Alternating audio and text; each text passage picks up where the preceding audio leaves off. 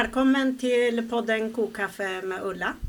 Här brukar jag ta upp ämnen som jag tycker är intressanta eller som jag kanske har hållit på med politiskt. Det kan vara aktuella politiska frågor, men det kan också vara sånt som alltid är aktuellt. Men idag är det faktiskt ett extrainsatt poddavsnitt. För här i Gävleborg händer det grejer. Kanske inte så positiva grejer precis. Men dagens tema handlar om kulturkriget här i Gävleborg och om Gävleborg har blivit skyltfönstret för det. Och som gäster har jag Lilian Sjölund, journalist, du är politisk redaktör och författare. Jag har fått ihop 4 böcker. Korrekt. Ja, den sista, Mamma, min syster och jag. Ja. Du ser. Du skriver för Ljusnan och Söderhamnskuriren och Ljusdalsposten här är jag. Och sen har jag Fredrik Björkman, journalist, kulturredaktör. Och du skriver för Arbetarbladet, men du har också jobbat på Söderhamnskuriren. Mm. Och ni har varit kollegor, eller hur? Ja. Bra, ser du. Mm. Det är bra att vara kollegor. Ja. Mm. Nu ska vi diskutera Gävleborg och kulturkriget så här. Delar ni den här uppfattningen att Gävleborg har blivit skyltfönster för det här kulturkriget för under Sverigedemokratiskt styre här? Ni får hugga ordet som ni vill. Ja, men det måste man väl säga, för att Gävleborgs län och Bollnäs framförallt och Gävle också brukar ju inte direkt avhandlas på Dagens Nyheters kultursidor eller överallt. Varenda tidning och kulturredaktör har ju engagerat sig i det här mer eller mindre i Sverige. Så det är ju inte så smickrande kanske att vi får ögonen på oss just i det här avseendet. Men det kan ju vara bra också, tänker jag.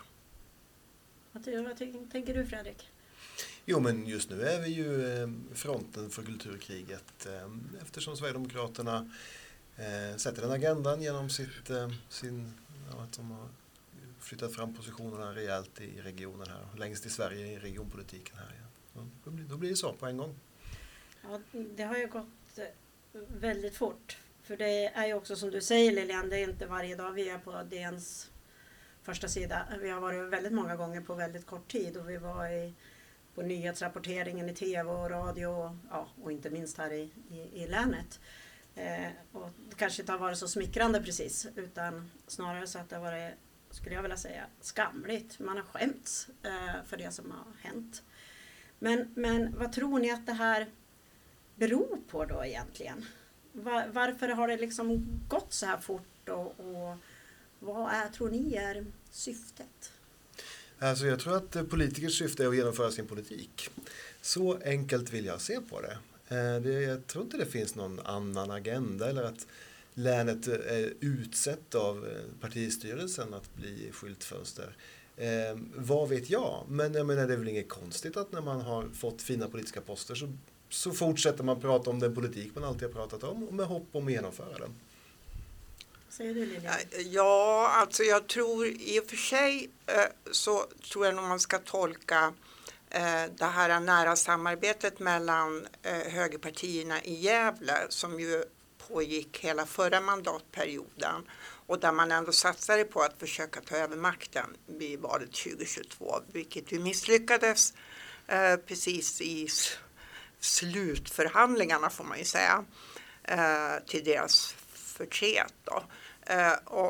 Och det har ju ändå var ju ändå på riksnivå någon slags testballong att få se nu vad folk säger när Moderaterna börjar samarbeta med Sverigedemokraterna. Mm. Och det där har man ju hängt på i regionen också. Mm. Man klargjorde ju inte det under valrörelsen, utan det var ju sen vid förhandlingarna. Så helt överraskad är åtminstone inte jag. Och jag tycker nog man kan se de här Sverigedemokraternas retoriken just nu och det här som vi kallar för Lucia Gate i Bollnäs till exempel. Och Roger Hedlunds attack mot museet. Eller att det inte ska vara någon samtidskonst där. Det är ju också någon slags testballong för att kolla hur vad kan man säga? Vad blir det för reaktioner? Jag tror faktiskt att Sverigedemokraterna är överraskade av reaktionerna på det här inställda Lucia-tåget i Bollnäs. Mm. Jag tror inte att de trodde att vanligt folk, om man nu får kalla folk för det, skulle reagera så oerhört starkt som man ju gjorde i Bollnäs. Det var ju precis alla. Det var ju inte en oppositionsfråga, utan det var ju kyrkan och vanliga medborgare. Alla blev ju otroligt besvikna och arga och ledsna och ställde sig på elevernas sida. Mm. Och det ger ju en hopp. Absolut. Och jag tror ju som du, jag tror inte heller att det här med Lucia-tåget var planerat, det var helt känslostyrt. Mm. Och insåg nog inte vidden av det beslut som togs.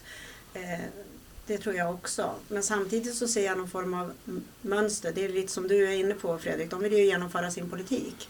Och det här var ju då ett sätt att genomföra sin politik. Fast det inte var planerat. Så tänker jag. Eller hur tänker du, Fredrik, kring det här med vad har Lucia-tåget för betydelse i det här kulturkriget? Och fick det den betydelse de faktiskt hade förväntat sig? Ja, vad Lucia-tåget har för betydelse. Det är ett väldigt tydligt exempel på vad skiljelinjerna går i det här. Ja, jag skulle gärna vilja slippa säga kulturkriget. Det är ett stort och drastiskt ord. Men nu är det, vi får kalla det i det här samtalet. Jag är med på det. Alltså, ja, jag tänker, jag kan bara se Sverigedemokraterna som en lång tidslinje. Och det har jag alltså.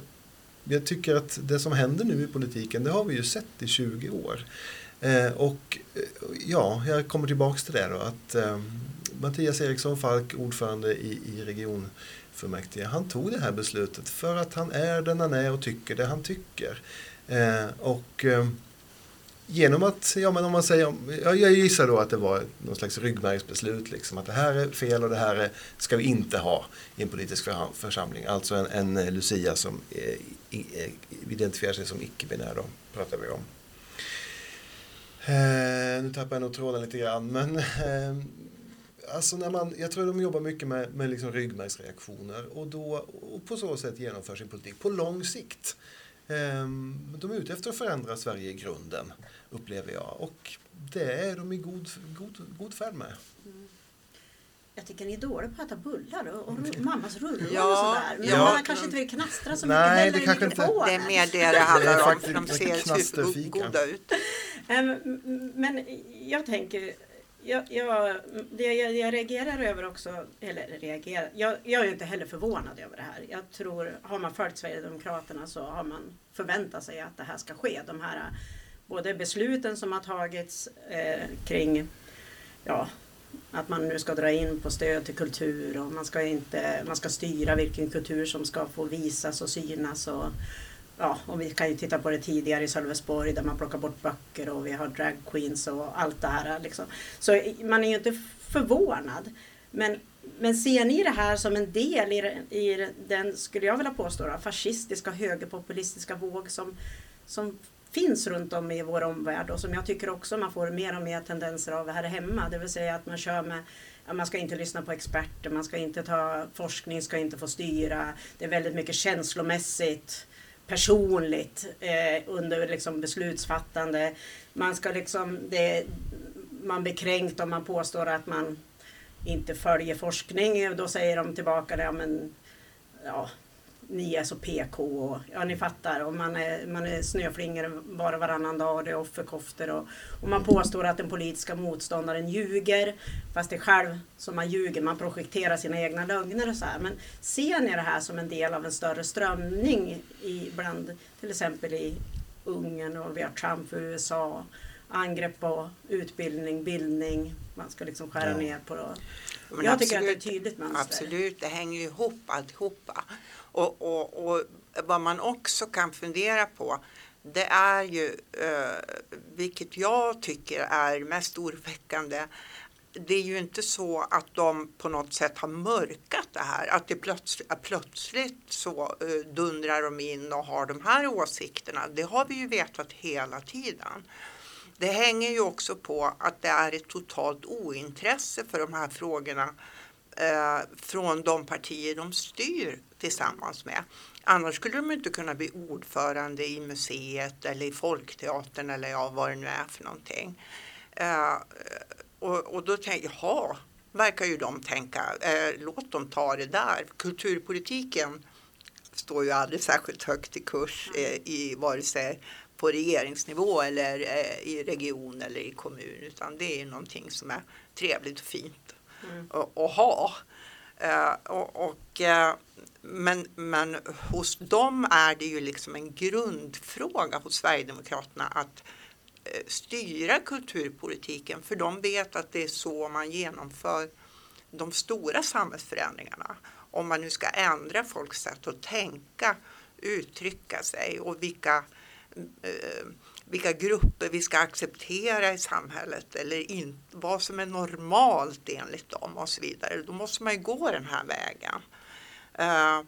Och jag tycker att det var så otroligt klargörande med den här intervjun i P1s Konflikt. Hur de har under den här tiden de har kämpat sig upp för att få fler och fler mandat och fler och fler röster, så har de hela tiden känt sig motarbetade, framförallt av Socialdemokraterna. Och till och med kränkta av Socialdemokraterna för att de har i regionen tvingats se Folkteaterns uppsättningar, vilket är ett bisarrt uttalande. Men det visar så mycket att så fort konst på något sätt handlar om människovärdet eller mänskliga rättigheter, eller, som konst alltid handlar om på ett eller annat sätt, så är det en vänsterfråga för Sverigedemokraterna. Alltså man tycker att humanistiska frågor, det är vänsterpropaganda, och det är den de ska ha bort nu. Snacka snöflingar brukar jag ju tänka i de där sammanhangen. Ett begrepp som betyder att man är känslig och betraktar sig som unik och är väldigt mycket värd genom sina unika åsikter. Och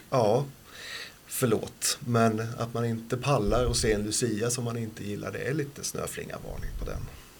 Inte lite heller, om man får säga så. Men jag tänker, det är ju väldigt mycket känslostyrt och man vill ju sätta någon norm och man vill tala om vad som är rätt och fel. Och i det då så blir eleverna eller deltagarna, som det heter, på folkhögskolan i Bollnäs slagträ.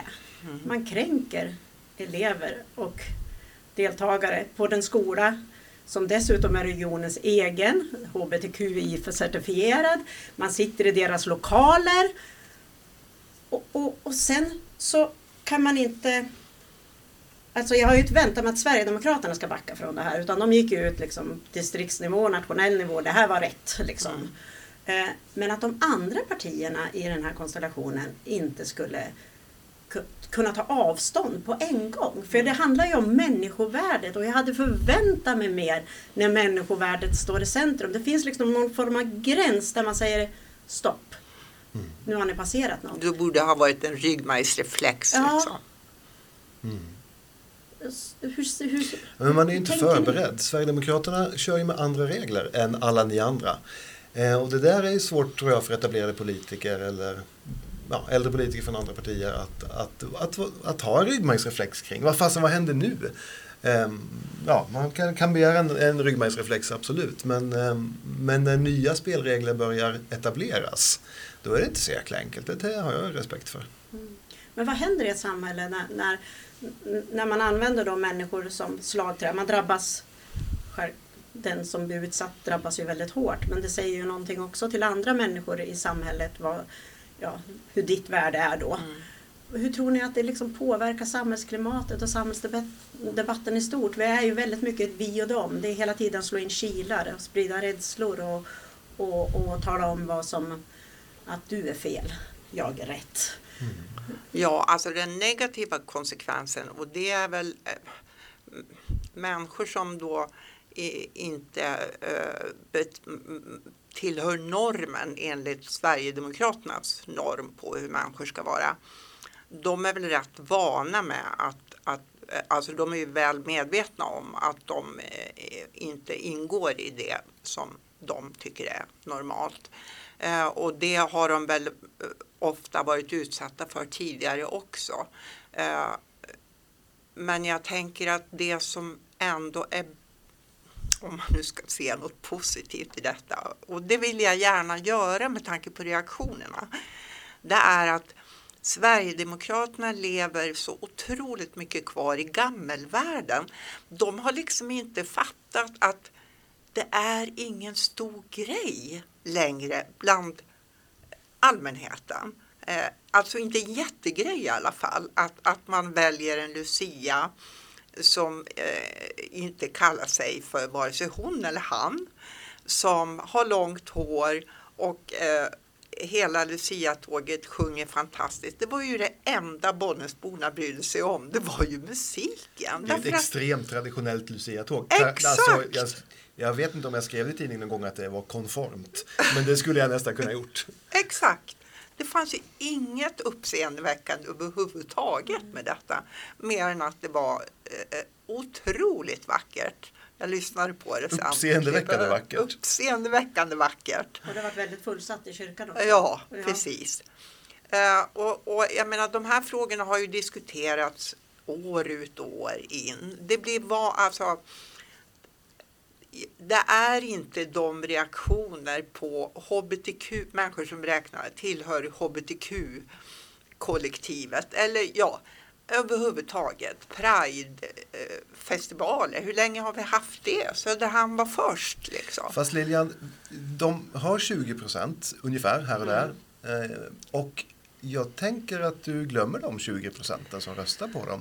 Du säger att alla i Bollnäs var för Lucia-tåget. Det tror inte jag. Nej, men den stora majoriteten. Jag ska inte säga alla. Jag vet att jag har verkligen arbetat emot vind när det gäller den här frågan. Så jag vet, Fredrik, att de har sina väljare. Precis. Men för det var ju du inne på också, Ulla, splittringen i samhället. Den är ju växande. Oh, ja. Och den har vi ju alla ett ansvar för att motarbeta.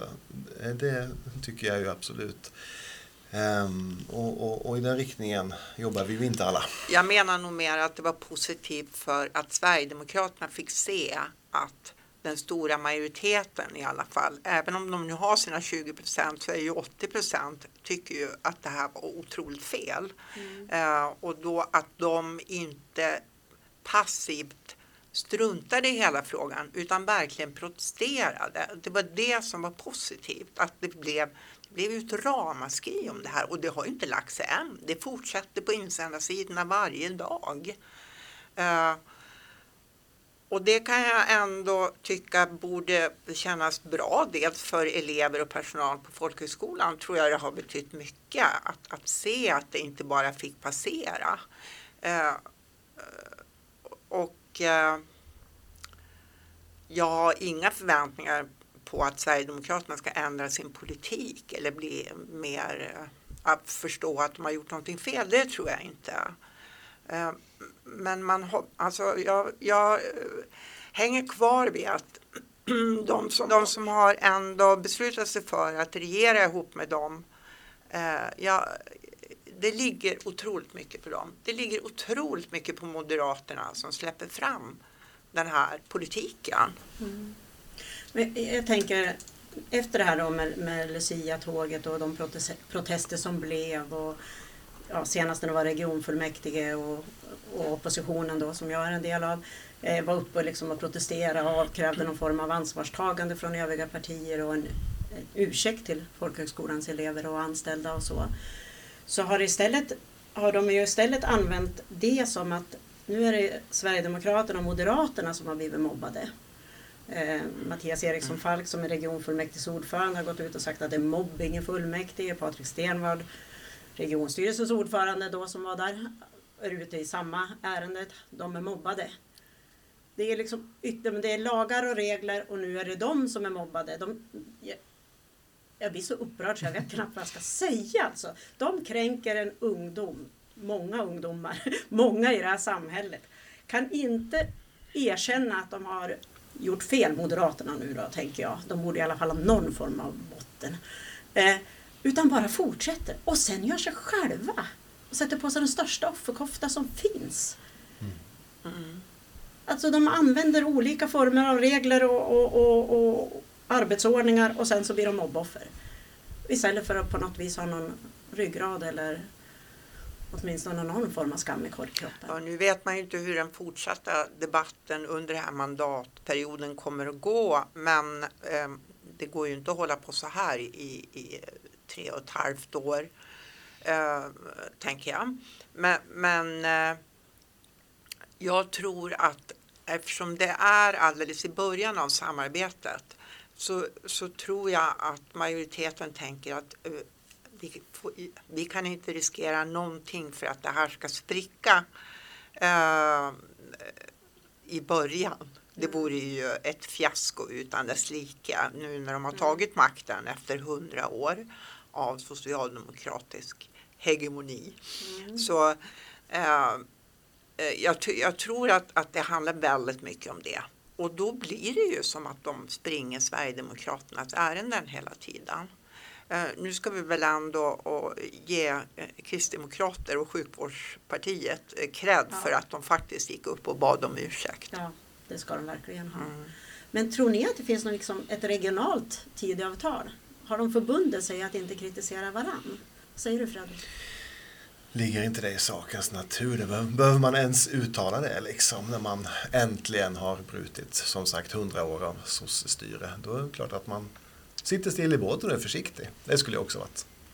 Jo, men jag är jättesugen på att se det regionala avtalet, verkligen. Ja, för jag tänker att det finns något sånt i botten. Och även då om man är efter 100 år är sugen på att styra och finnas där, så måste man ju också inse, har man släppt fan i båten så blir det ju väldigt svårt att ro den i land också. Om man nu bara låter saker och ting hända så här. Eller tror inte ni det? Du är ju inne på det här, Lilian, att ja, nu är det början och man måste vara försiktig. Men om Sverigedemokraterna hela tiden känner att de har ett utrymme att göra massa saker, släppa upp sina testballonger, museet och det är Lucia-tåg och ja, jag vet inte, vi ska skära ner på kulturbidrag för att man är mycket friare som kulturarbetare om man är fattig liksom, och sådär, och tryggare och allt vad det nu är. Det är det de säger. Ja, jag vet att du har skrivit om det också. Jättebra. Så jag tror ju att det blir väldigt svårt att styra Sverigedemokraterna. Jag tror att det är de som kommer att styra framöver. Det är min tro i detta. Jag tror att Moderaterna i regionen kommer att ha samma problem som Ulf Kristersson har. För att han har ju också problem på nästan en högre nivå, får man ju säga, när hela NATO-ansökan håller på att gå åt pipsvängen. Men när de, Jomshoff och allt vad de heter, är ute och Björn Söder ska vi inte prata om, säger saker i sociala medier eller överallt, då säger ju han lite försiktigt: det där var dumt sagt. Eller så där skulle inte jag uttrycka mig. Som Stenvård här då. Ja. Mm. Och det säger ju Gunnar Ström, justitieministern, också när han ska kommentera när de håller på och obstruerar mer eller mindre, får man ju säga, när det ska genomföras viktig politik för regeringen. Och det är klart, det här är inte ett parti som andra. Att de kommer inte att uppträda som de gamla etablerade partierna uppträder. Men skillnaden är ju, i regionen sitter de ju med i majoriteten. De styr ju inte från baksätet. Så de får ju faktiskt ta ansvar för vad de gör själva här. Det är ju skillnaden då. Om man ska jämföra med riksnivå. Men visst, jag tror ju nu att man bara majoriteten håller tummarna för att det här ska blåsa över och att man nu får börja ägna sig åt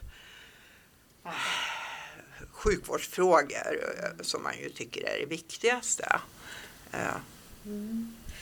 Men tänker ni så här att det som händer, jag tänker det här då vart med Lucia, sen kom Roger Hedlund då att han skulle styra museet också, vilka utställningar som skulle få göras, man skulle inte få samtidskonst utan det skulle minsann vara mer traditionellt och ja, det här sossiga skulle bort från museet. Mer kulturarv och mer historia. Mm. Ja, precis. Och alldeles efter det då så kom Sverigedemokraternas kulturpolitiska talesperson och talade om att man skulle kunna stoppa, man skulle införa censur helt enkelt.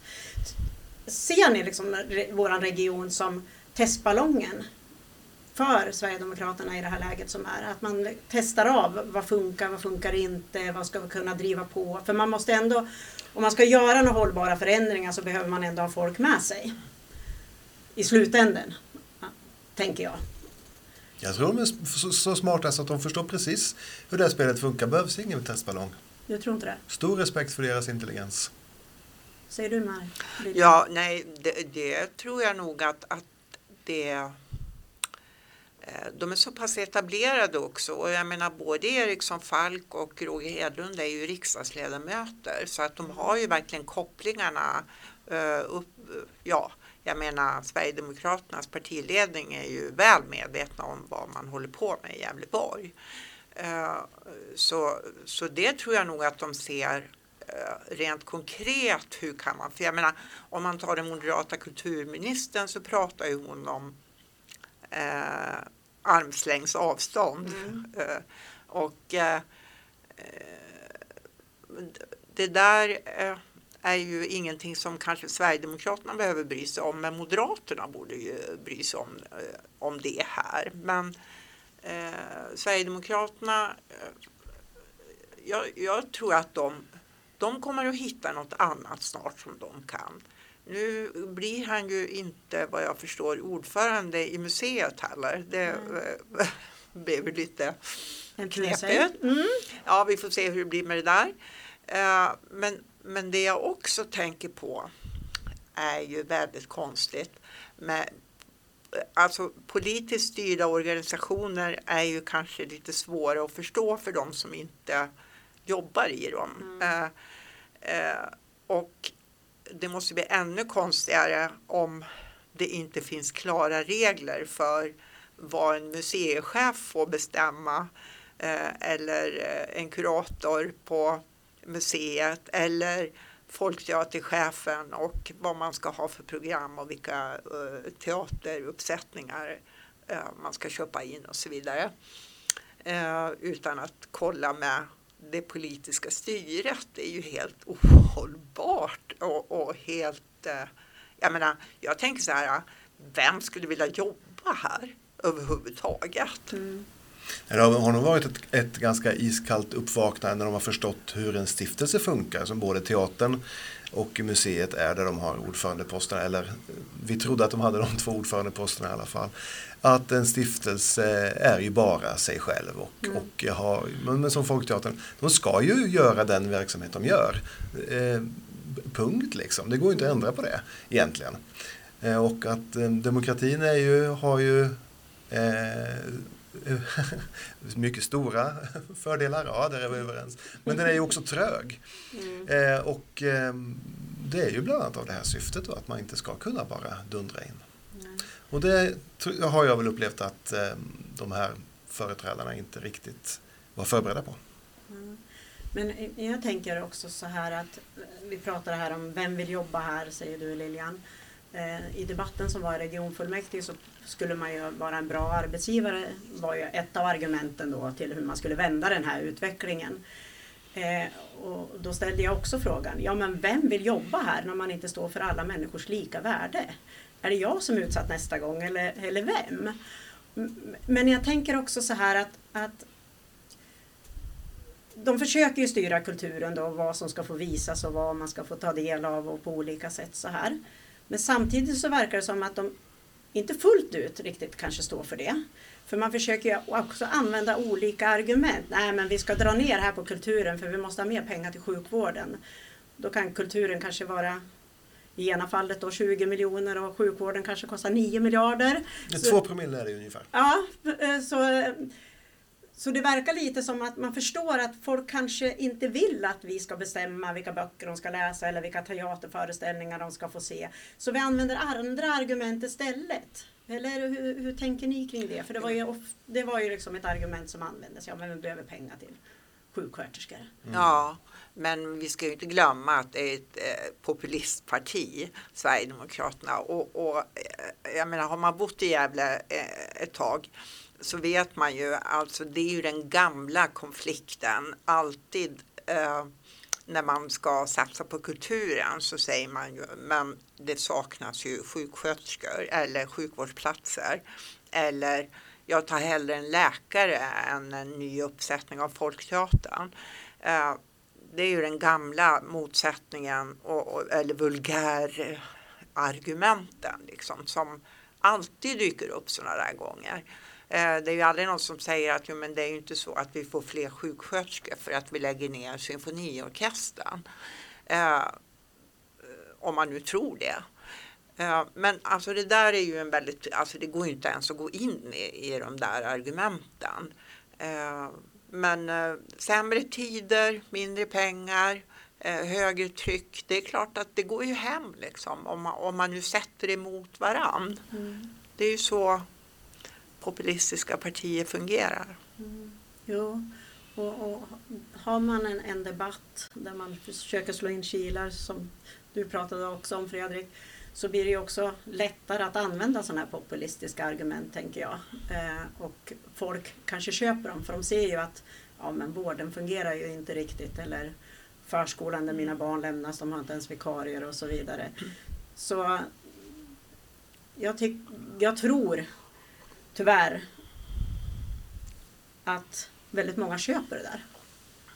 Det är liksom hela tiden, verkar det som, eftersom det hela tiden lever vidare också. För jag började i politiken i början på 90-talet, och då var det att vi skulle bygga konserthus här i Gävle. Ja. Mm. Jo, jag har ju också varit med så länge, men som journalist. Men det ställer otroligt höga krav på er som är i opposition nu, och på de andra så att säga. Nu är de ju inte vid makten i Gävle, om vi säger så. Men när jag flyttade till Gävle och för att jag skulle ta min anställning, så var faktiskt argumenten från arbetsgivaren vilken kulturstad Gävle var. Mm. Och så drog man fram allt fantastiskt som fanns här. Jag kunde ingenting om Gävle innan jag flyttade hit. Eller alltså inte mer än Brynäs och Gevalia ungefär. Mm. Det var ju argument som bet på mig. Det var ju fantastiskt, tyckte jag. Och jag menar, det fanns ju då en socialdemokratisk ledning i Gävle med ett kommunalråd, Eva Gilström, som ju brann för de här frågorna och också genomförde. Fick hit Folkteatern, och det var inte bara hon naturligtvis, men hon var ju Skottes, köpte in Gasklockområdet, de fick äntligen ett konserthus. Den här stackars symfoniorkestern, höll jag på att säga, det har ju de hållit på att bråka om sedan 1912, så man kunde ju tycka att de kanske var värdare efter 100 års kamp. Och allt, museet är ju fantastiskt, jag menar det finns ju otroligt mycket, alla konstnärer och har ju varit en bejakande klimat, och det har inte varit det övre medelklassen som går på teater. Vi hade ju teaterföreställningar i Gasklockorna där varenda Gävlebo gick inte att få en biljett till de här stora föreställningarna som Peter Oskarsson satte upp till exempel. Och det är ju fortfarande så att alltså vanligt folk, som jag sa tidigare, det är ju inte den där bilden de försöker skapa, att det här är inte för er. Nej. Jo, det är ju det är. Mm. Och det är så otroligt tråkigt om det nu ska nedmonteras och att vi ska bli någon inskränkt, alltså det får inte hända, tänker jag. Alltså inte med det här kulturhusbygget som pågår. Mm, som vad tror du, Fredrik? Ja, nej, jag vill bara inskärpa att för 5 år sedan när jag rekryterades till Arbetarbladet så användes också de här argumenten faktiskt, att det är en kulturstad med kulturhusbygge på gång och ja, hur det nu stod i annonsen. Så det är ju fint, men jag tänker så här, jag brukar tänka att det är ju bara med det här kulturlivet som är statligt, eller vad säger jag, officiellt offentligt finansierat, det är ju då samhället blir komplett. Det finns ju nu liksom uttalanden om att, ja men är det nu så att, om vi ska vara konkreta, att Skottes musikteater, den här fantastiska, framförallt barnteatergruppen, fria gruppen, och folkteater, är det nu så att de inte, och symfoniorkestern, kan de inte öka biljettpriserna till dubbla och dra in massa nya miljoner själva? Ja, men då är det väl uppenbarligen så att folk inte vill ha det. Mm. Det säger ju, det har jag då hört från ledande moderater. Mm. Och alltså fascinerande att det ska användas just på kulturområdet. Det kan man säga om busstrafik, det kan man säga om skolor, man kan säga det om sjukvård, man kan säga det om allting det som är skattefinansierat, som vi vill ha gemensamt. Alltså att man ska behöva sitta här och säga de här sakerna liksom. Men har inte det egentligen varit ett politiskt krig mer eller mindre, krig grovt ord, men i alla fall, det har ju alltid varit en kamp om vad som ska vara offentligt finansierat och inte. Ja. Och det blir allt tydligare när man har de här politiska motsättningarna som finns idag, tänker jag. Då blir det här dragkampen, om man kan använda olika argument till varför vi inte ska ha barnteater för alla barn, utan vi ska ha bara barnteater för en liten klick, eller vi ska bara ha ett musikliv för några få. Eller bussarna ska ju också bli mycket dyrare. Så ja, det ska bli en lyx att åka kollektivtrafik också. Så det bara förstärks. Och vi har ett väldigt rikt kulturliv och jag uppskattar det väldigt, väldigt mycket. Men jag tänker också att man som kulturarbetare i ett sånt här klimat... Ja, hur tänker man liksom? Man blir förbannad och gör konst av det. Du tror det? Och jag tror att man får visa den då? Ja, än så länge. Ja, för jag tänker så här att en förutsättning för en demokrati, det är ett fritt kulturliv.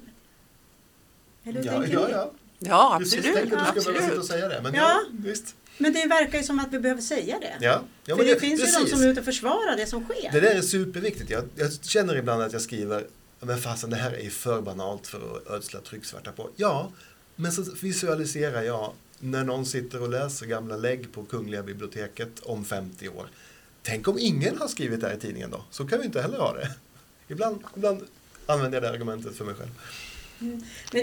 Men om man då tänker, vi pratade lite tidigare om det här med liksom att fascismen tar steg för steg framåt kring att man inte använder forskning eller experter och man far med lögner och det är fake news och det är snöflingor och så vidare.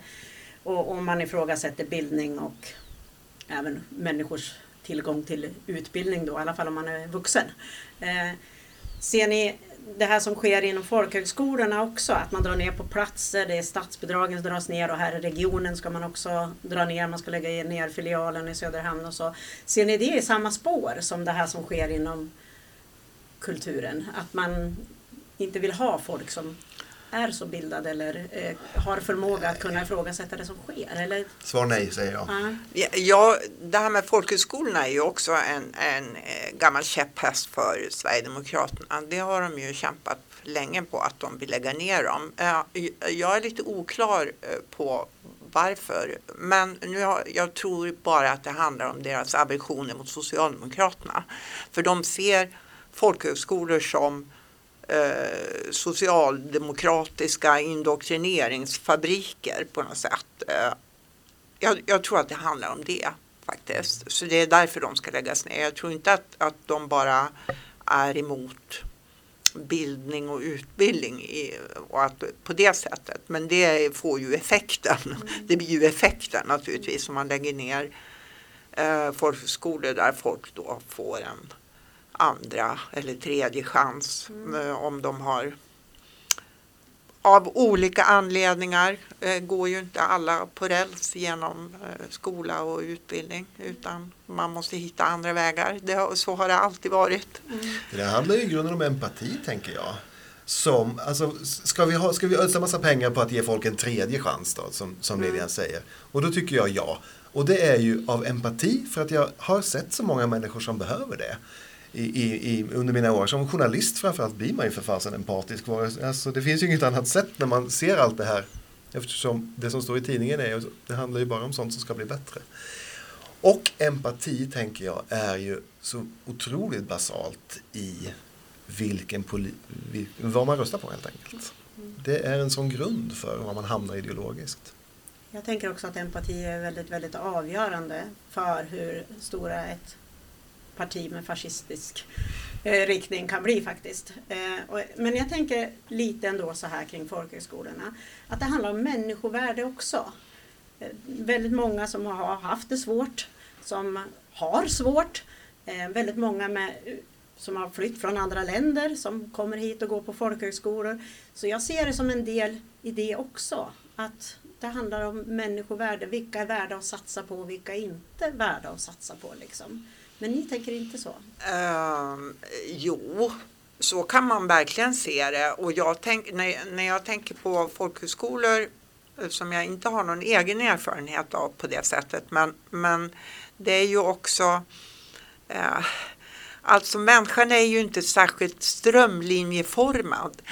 Och just när det gäller utbildningen idag, alltså den vanliga grundskolan lämnar ju en del att önska faktiskt på alla möjliga orter, inte minst i Hälsingland. Jag såg chockerande siffror igår som jag ska ta itu med nästa vecka. Det betyder, om man nu misslyckas i 9 år och inte kommer in på gymnasiet ens en gång, är man körd då? Är livet slut när man är 16? Nej. Det är samhällsekonomiskt smart, kan man ju undra också. Nej, det kan man också undra. Precis, om man nu inte vill prata empati eller att människan ska få en 3:e, 4:e chans. Utan, då kan man snacka stålar istället. Ja, det kan man ju göra i så fall. Ja. Vissa funkar det väldigt bra på. Ja. Så jag menar, och det gäller ju inte bara folkhögskolor, det gäller väl alla olika komvux och alla sådana här som räddningsplankor liksom, när det har gått snett eller när det inte har funkat den vanliga vägen, så måste man ju hitta andra vägar i ett civiliserat, utvecklat samhälle. Men är inte där också en del i att normen för vad som är acceptabelt blir bara snävare? Och så här, du var inne tidigare på att människor reste sig upp och sa ifrån där med Lucia-tåget när det var icke-binär Lucia som, och så. Och det var glädjande att se. Och det tycker jag också. Men samtidigt så har vi ju gått i en politisk riktning där normen för vad som en människa kan och ska vara blir bara snävare och snävare. Och det där tycker jag är så farligt, för att det är ju väldigt få människor som kommer att passa in i den där ramen till slut. Mm. Väldigt, väldigt få. Mm. För mig är det lugnt. Jag är en vit medelålders lönnfett man, så det är ingen fara med akademisk examen. Så du känner dig lugnt? Ja, så det här är inte en fråga. Nej, men visst är det så, men det ligger ju helt i linje med hela deras politik. Jag menar, de har ju startat av en anledning, och det är ju att de är invandrarfientliga och de vill slänga ut alla invandrare, för de är ju verkligen annorlunda oavsett var de kommer ifrån, oavsett vad de har för utbildning eller vad de skulle kunna bidra med till det svenska samhället. Det är ju deras syn på invandrare, oavsett var de kommer ifrån, de är på det här sättet och de passar inte in i det här, deras svenska samhälle. Så där kan man ju snacka om snävt. Så att det här är väl bara en förlängning av det resonemanget. Så tror jag också. Mm. Man kan undra egentligen vad de tror att det finns för olika gener och vad det finns i bröstmjölken i andra länder. Ja. Men vi ska börja runda av det här. Men jag tänkte ställa en sista fråga så här. Hur ska vi göra för att hejda det här då? Hur ska vi lyckas med det? För vi vill ju inte se någon inskränkningar i kulturlivet. Vi vill inte ha någon censur. Vi vill att människor själv ska kunna välja vilken teaterföreställning de ska gå på, eller vad för musik man ska lyssna på, eller vad museerna ska få ha för konstutställningar och så vidare. Hur ska vi få stopp på det här då? Ja, vi har pratat tidigare här om att tänka att man ska behöva säga de här självklarheterna, men jag tror mycket handlar om det, att öppna truten så ofta som möjligt. Jag pratade med en företrädare för en av de här institutionerna som vi har tagit upp. Eller förlåt, inte företrädare, men en person som är lite halvlöst kopplad till en av de här institutionerna. Jag anonymiserar nu. Mm, gör det. Som sa så här, ja men vadå, de har ju inte gjort något än. De har ju inte åstadkommit någon förändring än på just min institution. Och därmed var det en icke-fråga då för den här personen. Och det gjorde mig lite förvånad att man då inte har sett den här utvecklingen som har varit uppenbar i decennier liksom. Vare sig man är för den eller ej så är den ju uppenbar, tycker jag. Och ja, inte vet jag. Men då, om man då håller med dig om att det här ska motarbetas, då behöver man nog stå upp för det hela tiden. Det är väl vad en människa kan göra. Vad säger du, Lilian? Ja, men absolut, så är det ju. Och det handlar om att... Det var det jag menade när jag sa att det kan finnas något positivt i det här. För jag tror ändå om att de flesta är lite bortskämda. Lite passiviserade. De orkar ju inte ens läsa en morgontidning längre. Jag vet inte var de hämtar sin information. Men det verkar inte vara från etablerade nyhetsmedier i alla fall. Det har ju blivit som en skiljelinje kan man säga. Eller en konflikt i samhället och en klassfråga helt enkelt. Hur informerad man är. Jag tänker att folk måste informera sig om vad som händer i deras lokalsamhälle och överhuvudtaget för att ha den där empatin som Fredrik pratar om och förstå vad det är som gäller nu. Och det är det jag menar att det, i alla fall det positiva är att man kanske, jag har ju liksom hållit på med de här frågorna i evighet känns det som. Häromdagen var det en som hade kommenterat på Facebook en ledartext med att jag tror aldrig du har varit så viktig som du är just nu. Och då kände jag bara, jag orkar inte vara viktig. Nej, inte så. Men alltså det som är bra är ju att det blir fler. Att alltså de oppositionella måste vara på tå nu. Nu går det inte att sitta liksom och bara... låta dem genomföra den här politiken och det går heller inte att bemöta den här politiken tror jag med känsloargument. Jag tror att man måste bli mycket mer effektiv och smart i sin argumentation och i sin politik gentemot dem för de är precis som Fredrik sa förut, det är inga dumskallar vi har att göra med. Nej. Och man måste se vad som händer innan det är för sent så att säga.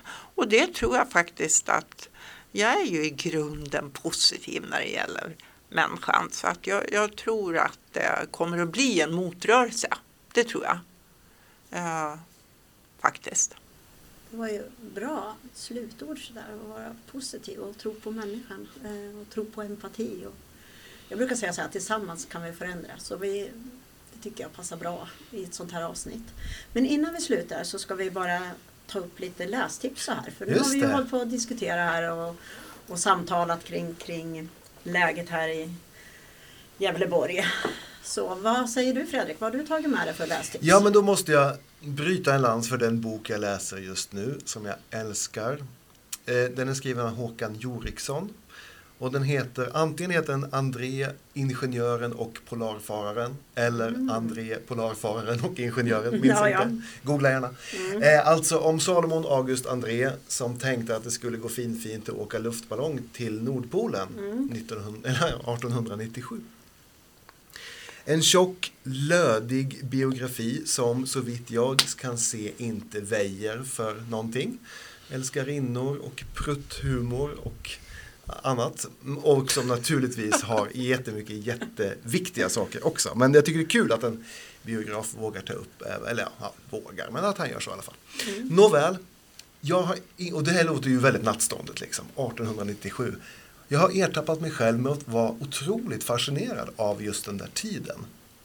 Och så har jag funderat på varför. Nej, men det är ju för att då fanns det en framtidstro och en övertygelse om att man kan, det finns hur mycket som helst att upptäcka, det finns hur mycket som helst att förändra. Så en framtidstro som jag, som är född 1976, liksom aldrig har fått uppleva. Jag är född kanske 10 år för sent för att ha fått vara med om det överhuvudtaget. Så brukar jag tänka ibland. Jag menar Strindberg som tänkte att det skulle gå fint att göra guld. Och det sträcker sig ju från nazismen faktiskt, eller liksom de nationella rörelserna och hela vägen till revolutionen i Sovjet och sådär. Det gemensamma nämnaren är att fan, det här fixar vi liksom. Det längtar jag till. Hopp och framtidstro. Och du tillhör ju en generation där man hela tiden fick höra, nej vi har inte råd. Nedskärningar. Det skulle man kunna ta ett helt poddavsnitt om. Ja. Vad har du för lästips, Lilian? Jo, men vet du, jag tänkte så här, det är Sverigefinnarnas dag idag. Ja, det stämmer ju. Ja, jag undrar, du då? Du har ingen påbrå. Jag har. Du har. Och Seppo såklart, ja. Jo, så då tänkte jag så här, jag har ju, mina föräldrar kommer från Österbotten. Österbotten i Finland är ju, vad ska man säga, det är läsande. Österbottningarna är ett läsande och skrivande folk framförallt. Det kommer otroligt mycket författare därifrån. Kunskapen om finlandssvenskar i Sverige lämnar en del att önska, tycker jag. Min mamma var alltid otroligt irriterad på det, för att alla sa till henne, vad bra svenska du pratar. Ja, jo, det är ju mitt modersmål faktiskt. Ja. Men, och jag har av någon anledning läst flera böcker som utspelar sig i Österbotten, skrivna av österbottniska författare. En som heter Maria, jag måste läsa här, Turchaninoff. Nu tittar hon på en bild av sin bokhylla. Ja. Arvejord heter boken. Och den är lite naturromantisk, mystisk nästan sådär. Men också skildrar det här bondesamhället. Men den som jag tyckte bäst om var nog Annika Åman, som har skrivit en bok som heter Lumpänglar. Båda de här böckerna är prisbelönta.